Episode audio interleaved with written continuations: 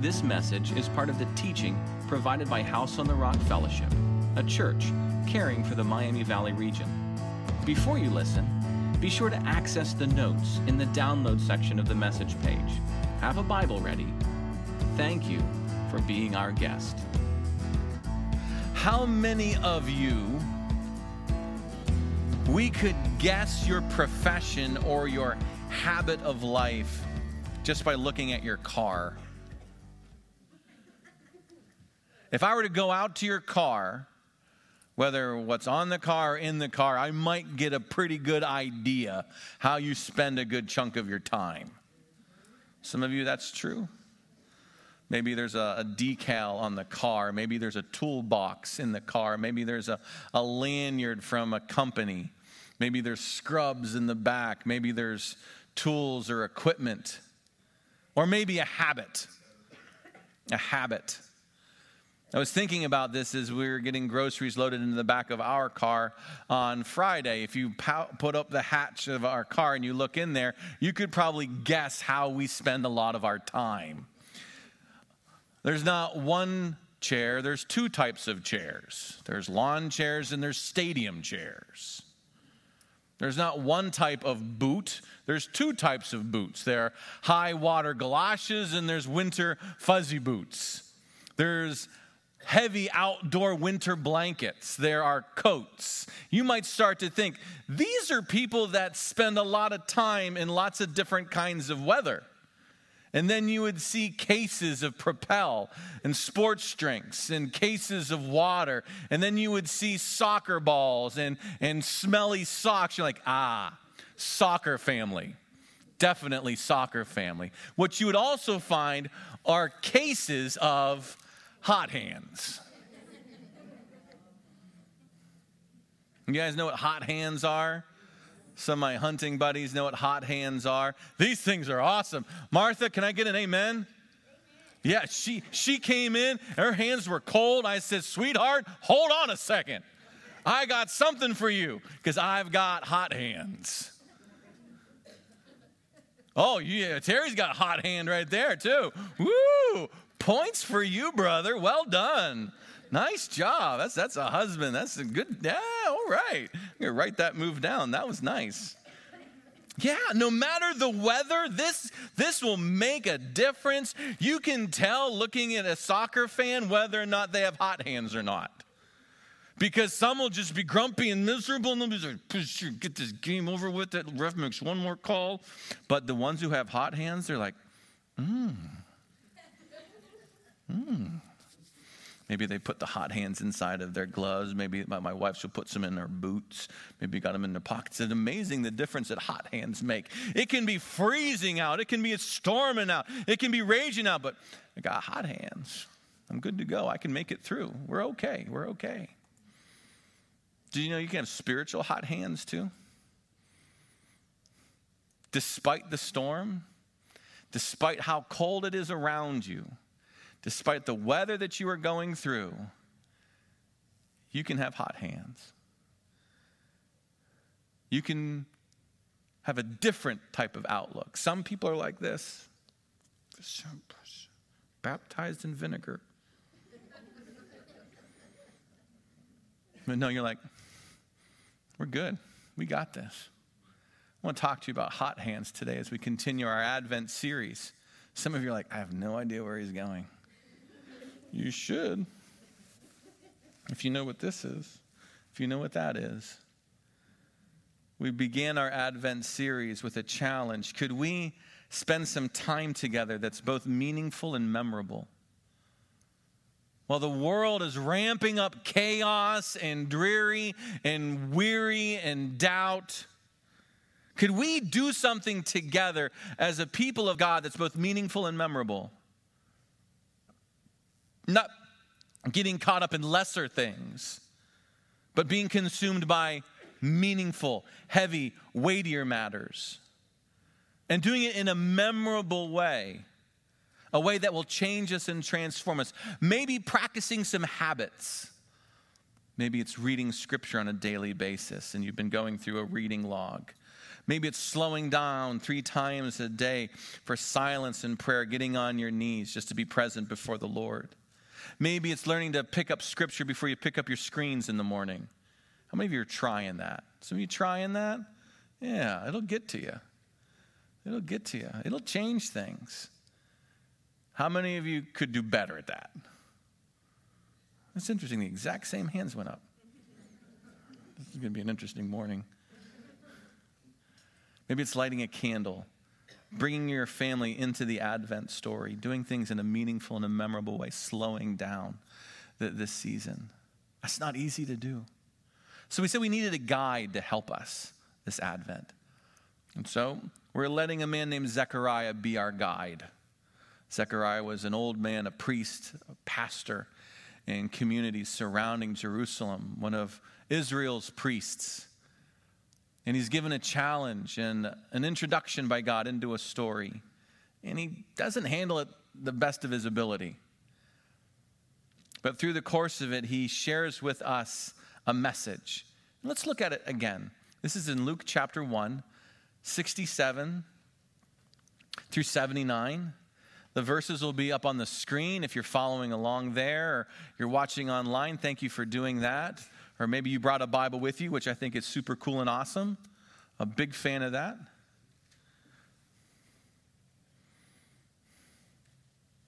I want to read it for us. This is Luke chapter 1, 67 through 79. You follow along in your copy. Place where maybe you can write notes and circle things. Luke chapter 1, 67 through 79.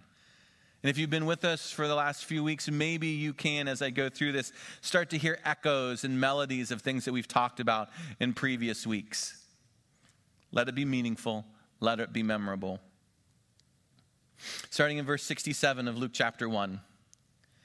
And his father, Zechariah, this is talking about John the Baptist, was filled with the Holy Spirit and he prophesied.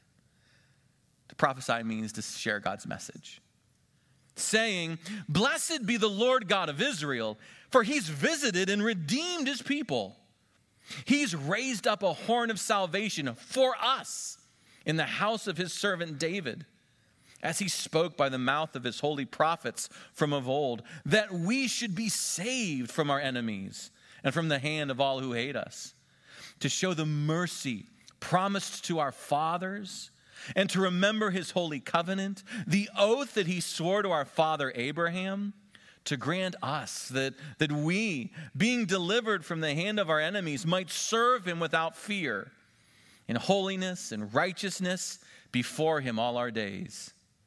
And you, child, meaning John the Baptist, will be called the prophet of the Most High, for you will go before the Lord to prepare his ways, to give knowledge of salvation to his people in the forgiveness of sin, because of the tender mercy of our God. Whereby the sunrise shall visit us from on high to give light to those who sit in darkness and in the shadow of death, to guide our feet into the way of peace. Hmm. There's a lot there in that one section. It can be really hard to maneuver it. So we've been breaking it down week by week. First, we highlighted hope, we lit a candle for hope. This is Jesus' sunrise in the middle of darkness. Hope means that Jesus is coming and he will come. We're holding on to the promises first seen in the fathers of the faith. It talks about Abraham, these oaths, these covenants. Light in the darkness. In the midst of famine, if you weren't able to be with us that week, you can go listen to him online. Last week we talked about love and we lit a candle for, for love. Jesus' devotion to those who are in exile. Exile is a big theme in the Bible, if we remember correctly. Exile is where I end up when I choose my way, a sinful way, over God's way and God's direction. It leads me into exile, separation, isolation from God and his people and his place. This is what happened to Israel in the Old Testament. But God, in His love, will send prophets. Prophets who lay the way. Hey, if you go down that path, it's going to lead to that place. Prophets who also say, hey, if you come back, let's go this way. In His devotion, God sent the Redeemer to pay the price for us. For He has visited and redeemed His people. We talked about love, but today, hot hands. Hot hands. There we go. Voice raising the roof. All right, that's awesome. Did your dad teach you how to do that? Hot hands. Let's talk about joy. Let's talk about joy.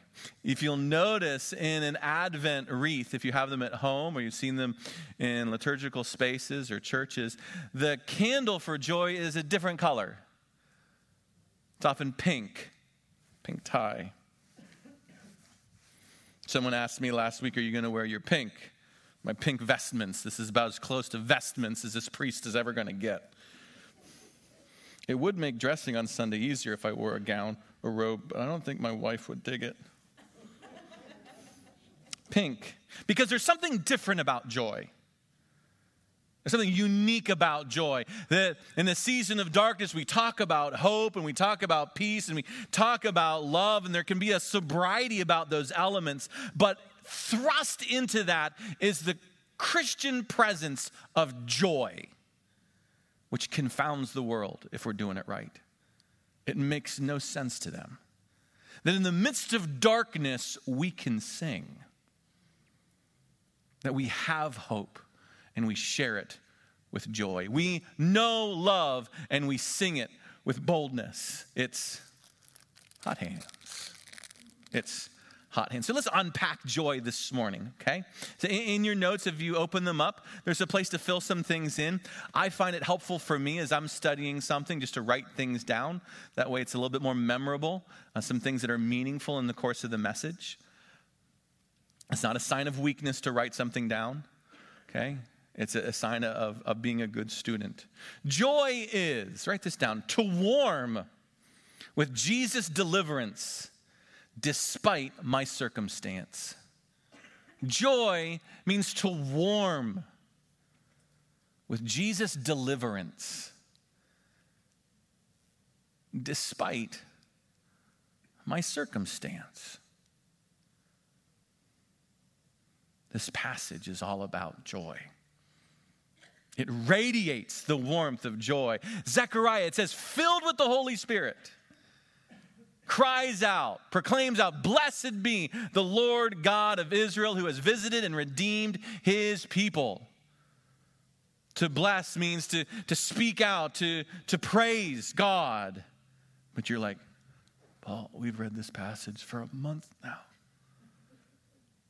It doesn't say the word joy anywhere. You're making it up. There's no joy in this passage. How can you say that? Well, I want you to th- use some common sense for a second, if you would, please. We're talking about an old man who's married to an old woman who's longed to have a child and is given a child out of God's promise. We're talking about a delivery day where a miraculous baby is born. We're talking about an entire village that's come out to see this amazing thing that's being talked about. The priest that lost his voice and got his voice back. We're talking about a man who's proclaiming at the top of his lungs, Blessed be the Lord God of Israel. He's visited and redeemed his people. And you're telling me there's no joy? You might not be able to see joy, but you can feel joy because joy is what you feel. It's what is, means to be warmed by the deliverance of God. He's overflowed by the Spirit. Look at that passage again. Can't you feel the joy? Can't you feel the joy? Maybe, maybe we gotta, maybe we gotta jumpstart this engine a little bit. I want you to remember your own experience, your own life, okay? Think when a child was born. Go to that place now in your imagination, in your memory, when that child was born. You held your child for the first time, held a grandchild for the first time. Maybe it's remembering your baptism. Maybe it's a moment of repentance or a moment of healing in your life. Maybe it's a marriage. Can you go to that place right now?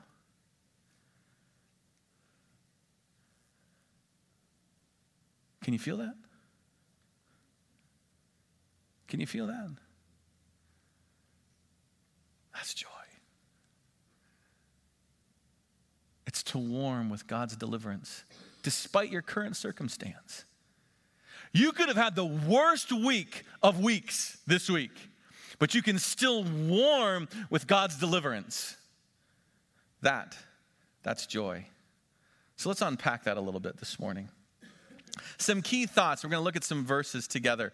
One of the key thoughts as we think about joy is this joy is in Jesus, it's not in the circumstances of life. It can be freezing on the outside, it can still be warm within. Hot hands. Okay? We read a psalm together, Psalm 16, as our gathering was beginning. And Psalm 16, verse 11, closes with this You make known to me the path of life. In your presence, there is fullness of joy. Joy is coming into his presence. That's where it's located. That's where it's at. Now, he's omnipresent. He's everywhere. He is all places. So it's not so much I'm going into that place as much as it is me being aware of the presence that is. I am being intentional to recognize I am in God's presence. In that, there is fullness of joy that means that joy is a choice. I think that's really important. Joy is a choice, the choice to rejoice. Let me show you a passage in Habakkuk chapter 3. Habakkuk chapter 3. It's a tough one to find. You're going to find it. You can do it. Okay, it's in the Old Testament. It's towards the end of the Old Testament. Some, a lot of your Bibles will have a table of contents that might be one of those times where you bust out the table. It's not like Isaiah or the Psalms where you can kind of just, oh, I hit it, because there's like 60 million chapters in that book. Habakkuk's only got three. Real, real tiny book of prophecy eh, towards the end of the Old Testament. Surrounded by some really weird names Habakkuk, Habakkuk. And Habakkuk is a messenger of God who shares God's message to a people who are overwhelmed with bad. Going into and walking in exile as foreign armies lay waste to the landscape and lay waste to the government and their personal experience. It's bad all over the place. But what does God do when He loves us? God sends prophets. God sends prophets to share God's message. In Habakkuk chapter 3, 17 through 19, Okay? Maybe you're fumbling through pages and you're like, I don't think I didn't even, I didn't even know this was in the book. That's okay. Nuggets all over. Nuggets all over. Habakkuk 3, I think Nikki's going to have them up. There you go. She's awesome. She's got your back. Habakkuk 3, 17 through 19. Let me read it for you. He's going to talk about the current circumstances, and then he's going to talk about a commitment that he makes. Though the fig tree should not blossom, nor fruit be on the vines, the produce of the olive fail, and the fields yield no food. The flock be cut off from the fold, and there be no herd in the stalls. Yet I will rejoice in the Lord. I will take joy in the God of my salvation. God, the Lord is my strength. He makes my feet like the deer's, He makes me tread upon the high places. Focusing on the middle of that passage in, in verse 18, I want you to see uh, two big ideas. First, he says, I will rejoice in the Lord. I will. Okay, that's written in such a way that it's talking about a deep, longing desire. He longs to express joy in God. Because even though that's failing and that's failing and that's failing, even though that's broken and that's jacked up and that didn't go right, what I want to do, he says, I want to praise God. I want to bless God. He says, that's what I desire to do. He says, I will take joy in God and the God of my salvation. I'm going to take it. I'm going to cling to it. I'm going to, I'm going to wrap myself up in it. In what? To joy there means to shout, to go around excited so the economy, bad. Government, failed. Team, lost. Job, whatever. The prophet says compounding on compounding and compounding and compounding tragedy and tyranny and disappointment. But what I'm going to do is, I will commit myself. I will choose joy, the choice to rejoice. What you don't see in this passage is anyone playing a victim card at all. We don't play victim cards. Oh, because of my circumstances, this. Because of my situation, it's this. Despite of all of those things, the prophet stands up and maybe with tears of sadness flowing down his cheek, still makes the commitment I will take joy. Greater is he that's in me than he that's in the world.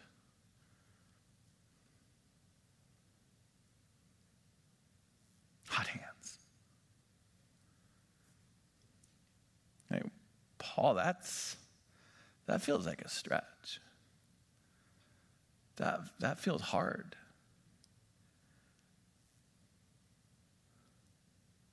Things were rough this week. Things were bad. And you want me to have joy. You're commanded to have joy. What are the things that fuel joy? If you were to go out to my car, which isn't parked very well, um, which someone pointed out to me, someone walked up to me this morning, were you drunk when you pulled in this morning? Like, no, I just parked the car.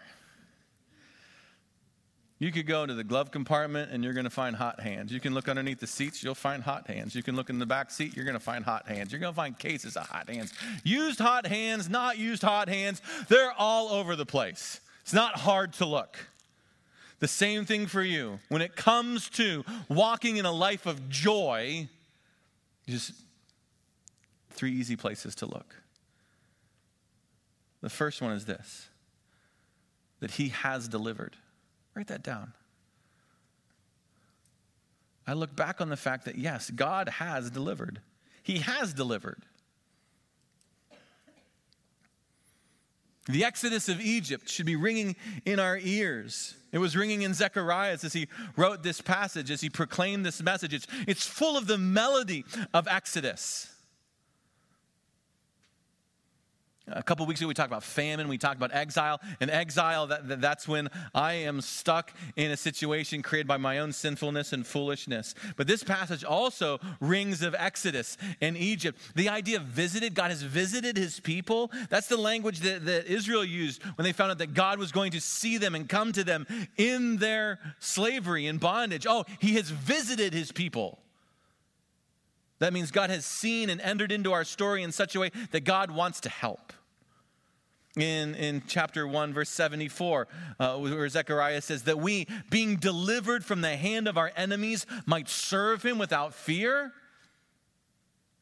That was the message that Moses gave to Pharaoh. That was the drive to take Israel out to God's mountain to serve him and be before God's presence in righteousness and holiness.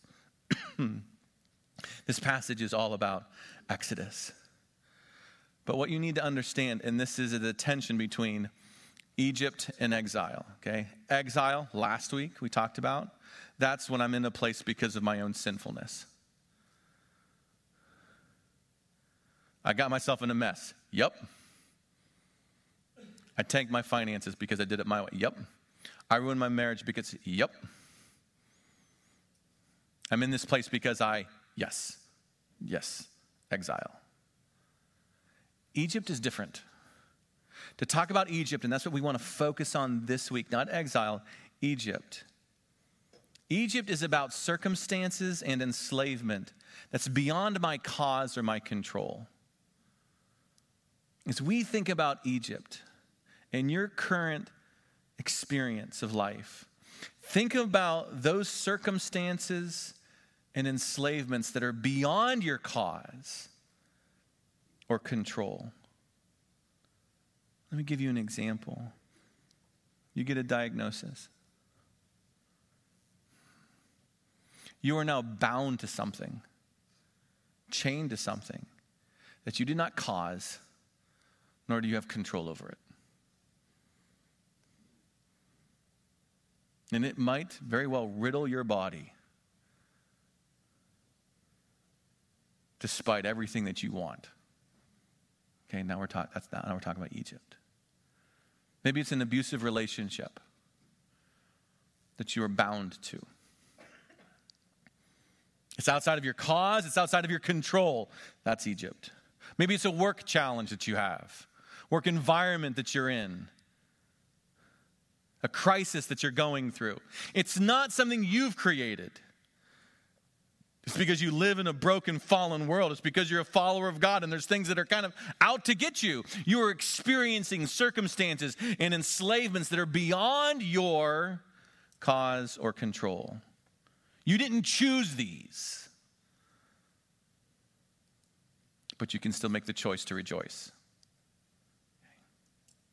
Now we're talking about Egypt.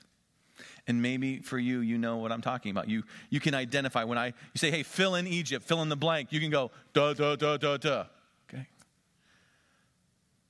For Israel, they were constantly being anchored in the fact that God was a delivering God. We walked through the Ten Commandments a couple months ago. And if you remember, that whole passage anchors on what fact? God says, I am the God who led you out of Egypt, I am the God who delivered you. He introduces himself to God's people as the one who delivers. And Zechariah again is re anchoring his family, his story, the Advent, in the fact that God has delivered.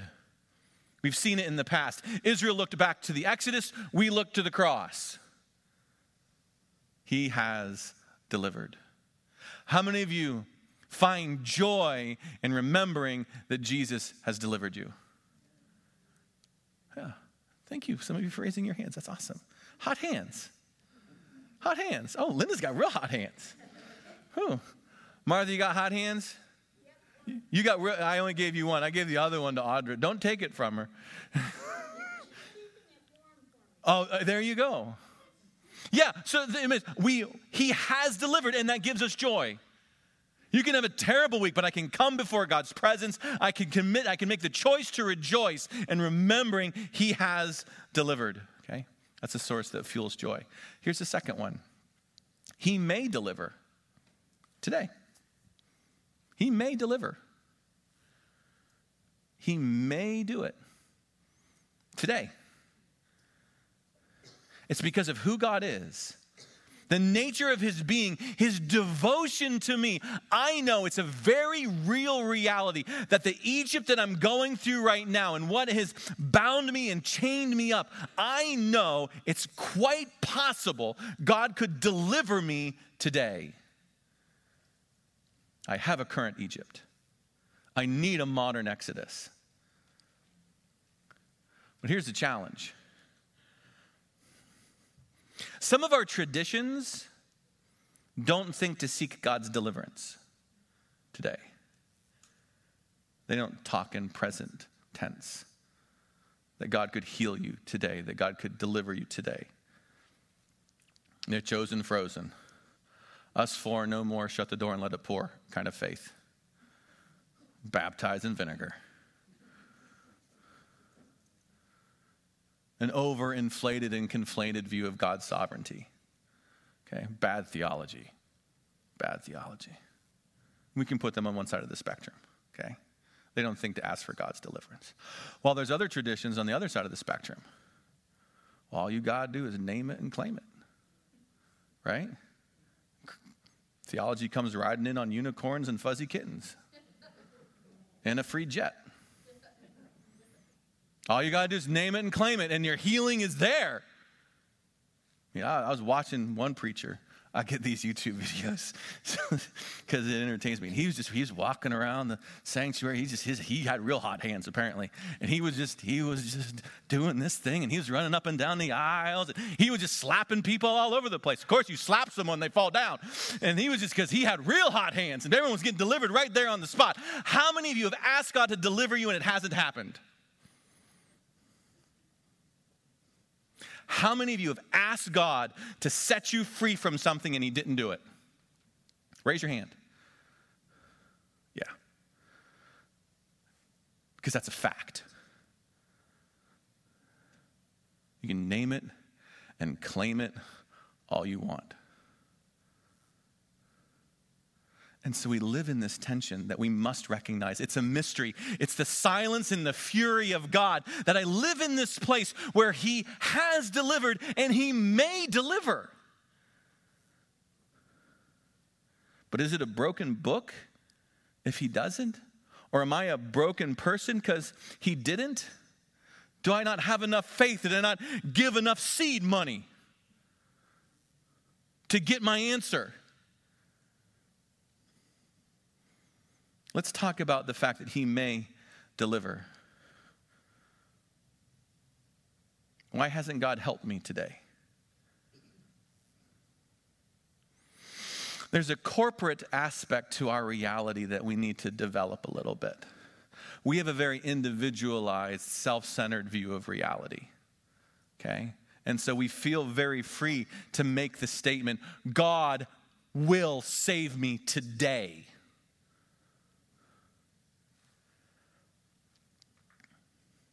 In Matthew chapter 2 is a story within the Christmas story that no one likes to preach about or talk about, but I think it's really, really important. I want you to look at it with me. In Matthew chapter 2, verses 16 through 18. Matthew chapter 2, 16 to 18.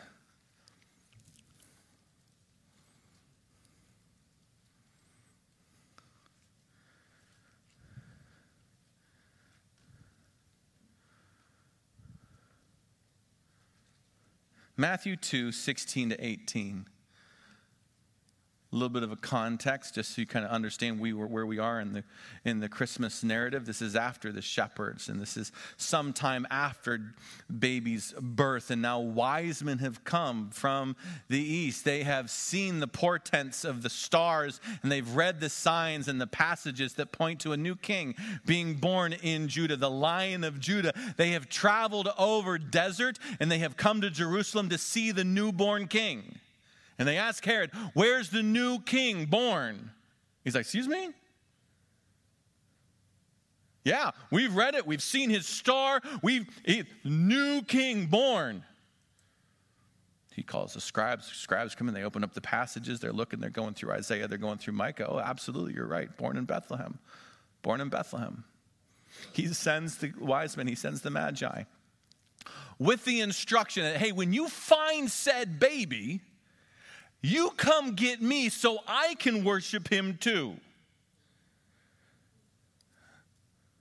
Wise men travel, they find Bethlehem six miles outside of Jerusalem. They rejoice in seeing the star, they rejoice in finding the child with the mother. They give gifts. And then, in a moment of divine discernment, say, We should probably not tell Herod. And they go home another way. Herod realizing that he has been duped. We read this. Matthew 2, 16 through 18. Then Herod, when he saw that he had been tricked by the wise men, became furious.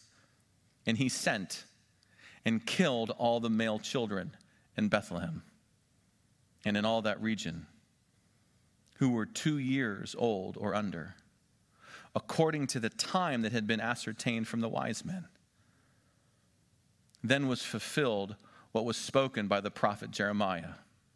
A voice was heard in Ramah, weeping in loud lamentation. Rachel weeping for her children. She refused to be comforted because they are no more.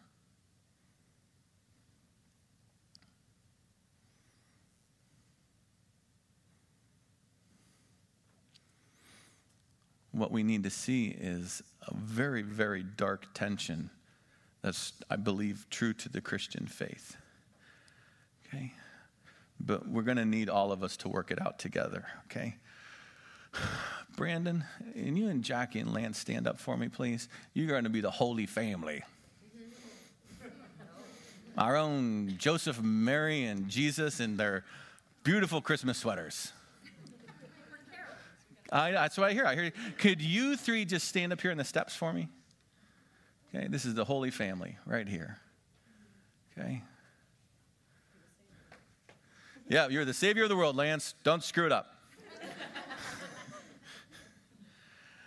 okay, this side over here. This and Violet, this is the part where they told you I'm walking around a lot. Violet's on the camera. She's like, seriously, stand still, big guy. With this side over here, would you guys stand up for me, please? Vonnie and all the way back, Miss Martha and Audra, the Dieters. Okay, you all represent the Magi, the wise men. You're like, well, there's more than three. I know. Because there was. Okay? You made a decision. You, feeling the guidance and the deliverance of God, have left the Holy Family and you are going back a separate way. You are making the choice to not go back to Herod. Mr. Neil, would you stand up, please? This is because you got a fine beard, buddy. Okay? Neil's going to be Herod for us. Okay? I, I know, right? I, well, I, I know because because I can. Um, all right, so you are going. You have made a choice. You're going to go do something else. As a result, he's going to make a choice. He's going to make a decision. Okay? His decision is he's going to send his guards to Bethlehem. This section over here, would you guys all stand up, please? Would you all stand up?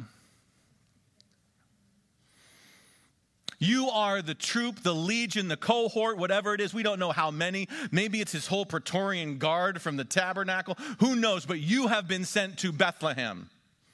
You have been charged to Bethlehem. You've gone to Bethlehem. You've gone to the region. And through the course of the whole night, you have gone house to house to house, and you have laid waste the children of that area. You have slaughtered every single male infant child two years and younger.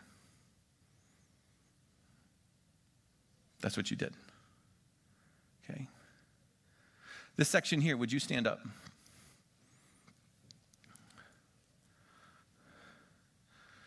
You're the children. You didn't have to stand up, Daniel.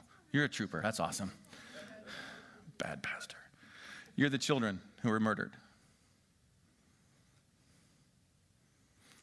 They went back another way. Herod sent them, and you're the ones who've lost their future at the hand of those swords. You will not become husbands and scholars and servants, whatever the stories might have been you were not delivered. They were delivered, you weren't. You are the parents, you are the families, you are the relatives. Would you stand up, please? Could you three go up on the steps?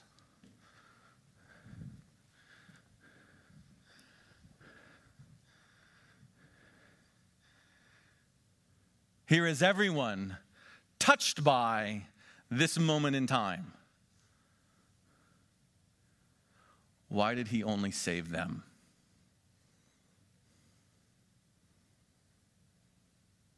Who would say, God is fair? Why did that baby boy get to live? And those ones didn't.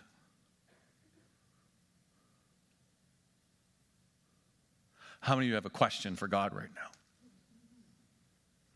Absolutely. Absolutely.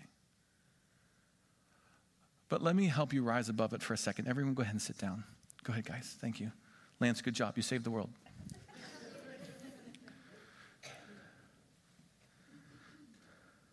Let's look at this moment honestly and from a sense of humanity, please.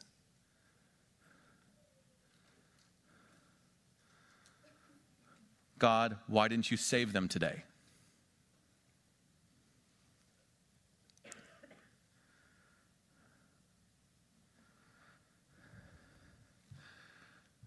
To our guard, our soldiers who carried out the deed, would that affect you? Going house to house to house your sword dripping with the blood of innocent babies, your mind riddled with the screams of broken mothers. Is that going to stay with you? You're going to take that home with you? Maybe your watch is over. Maybe your shift is over, and you have done that through the whole night. You have gone house to house, street to street, region upon region within the Bethlehem area. That now consumes your reality. I mean, you weren't the best Jew, but you'll be the best soldier you possibly can. But you go home and you talk to your wife, and she can see, and you tell her because she's even holding your kid. And maybe in that moment, something starts to happen to you. You start to ask questions that you hadn't asked before, and you start searching in places you hadn't searched before. And maybe, truth be told, God didn't save them today because he needed to save you.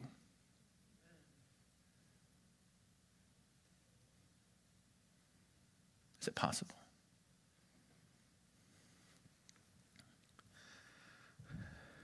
You're a relative. You're a neighbor. You didn't have a kid, but you knew the kid next door. It wasn't your child, but you knew the mom and you knew the father, and you watched the soldiers go in and out, and you saw, you saw her holding the child.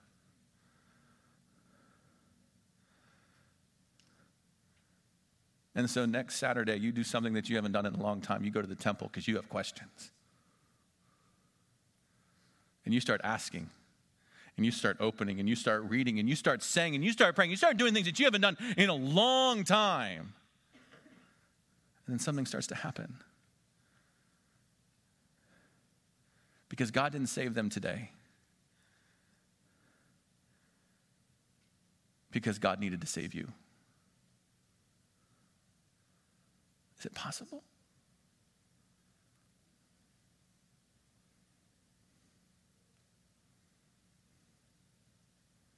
Yes, He may cure your cancer. He may save your marriage today. He may answer that prayer today. He may.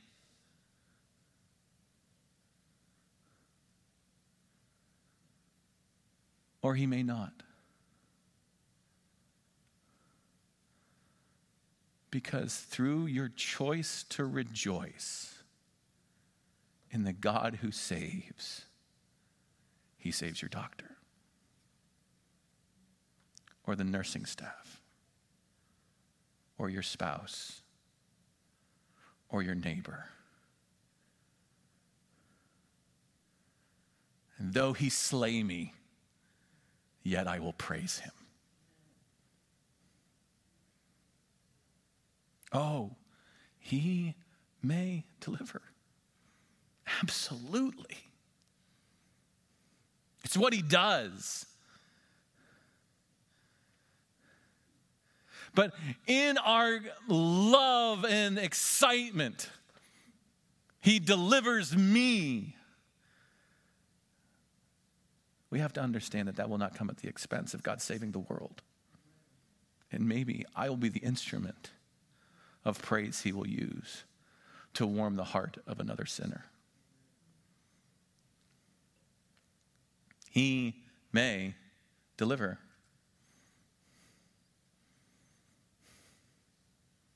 And so we sing. We make the choice to rejoice. Can you feel that a little bit? Can you feel that a little bit? He has delivered. He may deliver. But this is what I know He will deliver. He will deliver.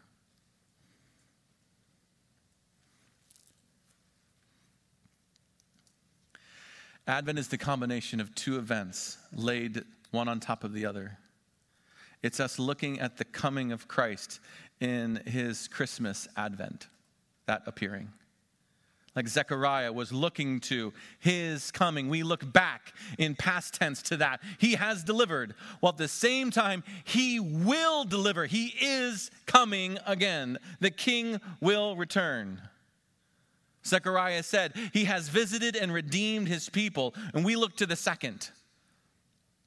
I love the book of Revelation. How many of you guys like the book of Revelation? Some of you skip it.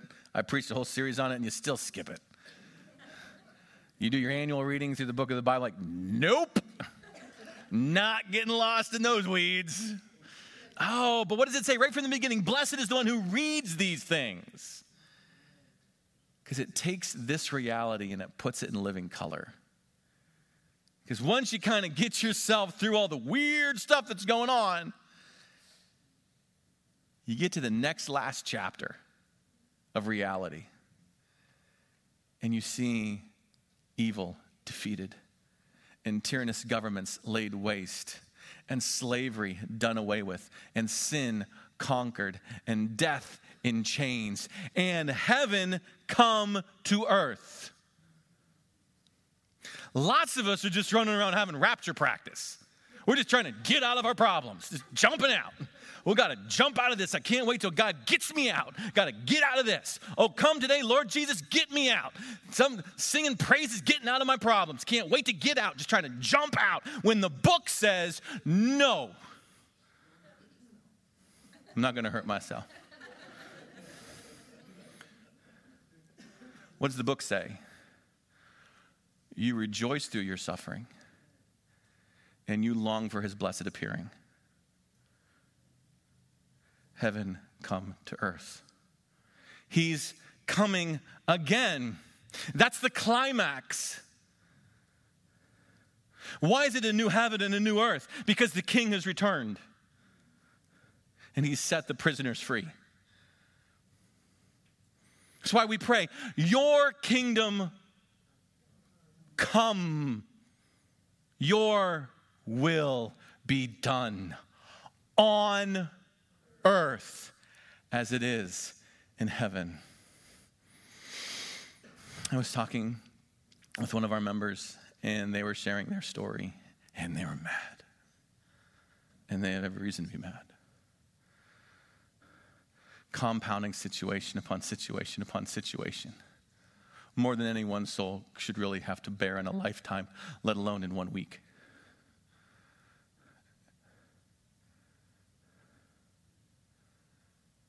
The kind of situation where, as a pastor, there's no, I have no pixie dust, I have no unicorns, I have no fuzzy kittens to make things better.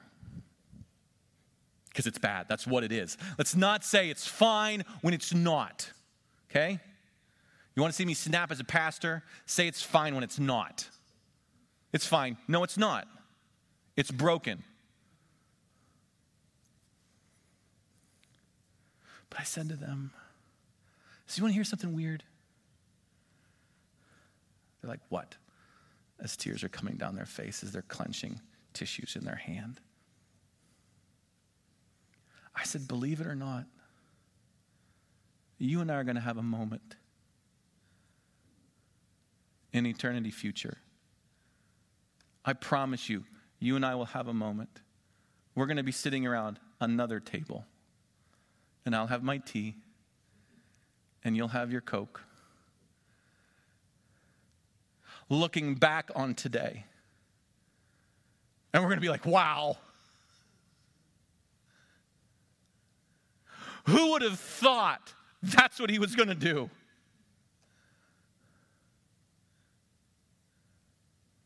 In the moment, the week that we thought was the end of the world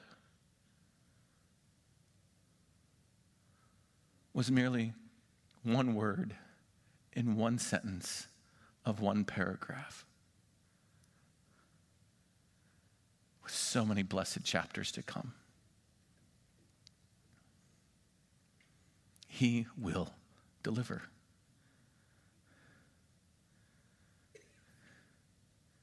You feel that? Can you feel that a little bit? Can you feel that? Martha, can you feel that a little bit?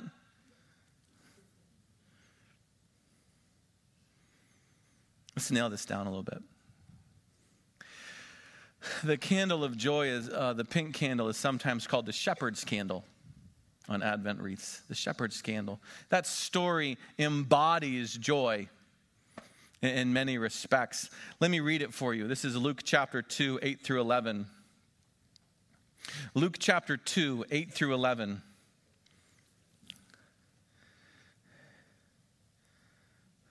This is Linus's passage If you watch Charlie Brown Christmas, okay, this is the point where he drops the blanket. If I had a blanket, I'd drop it. If you don't know anything about that Easter egg, then you just don't watch enough Charlie Brown. Luke chapter 2, 8 through 11. And in the same region, there were shepherds out in the field, keeping watch over their flock by night. And an angel of the Lord appeared to them, and the glory of the Lord shone around them. They were filled with great fear. And the angel said to them, Fear not, for behold, I bring you good news of great joy that will be for all the people. For unto you is born this day in the city of David a Savior, who is Christ the Lord. Thank you for sharing your time with us, and we'd love for the journey to continue. If you're a guest, would you consider reaching out to us? We would love to come alongside and encourage you in any way that we can. If you're someone who's joined us today and you are desperately reaching to find hope wherever you can, again, Jesus came that we would find hope. You can find hope today. If you want to send us a short note, a member of our Hope team would reach out quickly, promptly, to come alongside and see what we can do to encourage you in whatever storm you might find yourself in. That's why Jesus came. That's why we're here. Jesus said there's two ways to live your life. And a wise man, a wise woman, builds their life on Jesus' instructions.